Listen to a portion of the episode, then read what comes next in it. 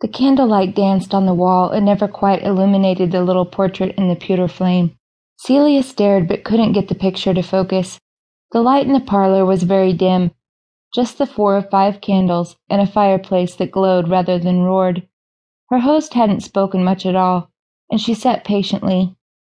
Often her clients took time to start, and though she knew a myriad of tricks to get the recalcitrant to warm to her, she'd been paid for the entire evening and didn't want the man to feel rushed. I paid a substantial sum.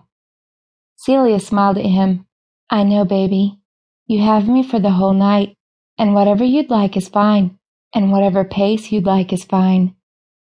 He nodded slowly and said, I have two brothers here. That was surprising.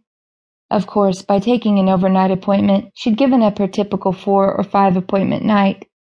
Nonetheless, the money he'd paid was far more than she would have made, even if she'd been able to fit ten appointments in. Will they be using my services as well, honey? The man inclined his head. How much more would you require for that?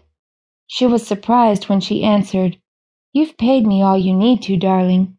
I'm yours and your brother's all night. He raised an eyebrow.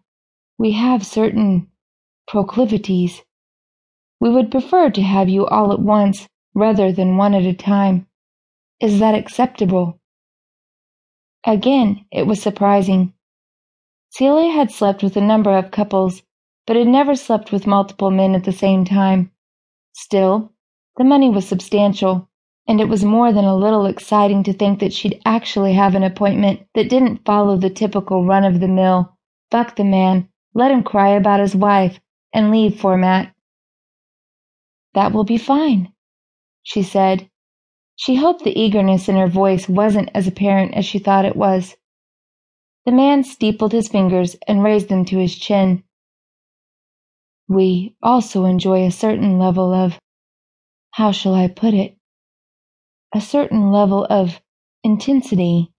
A, you like it rough? Cillia asked.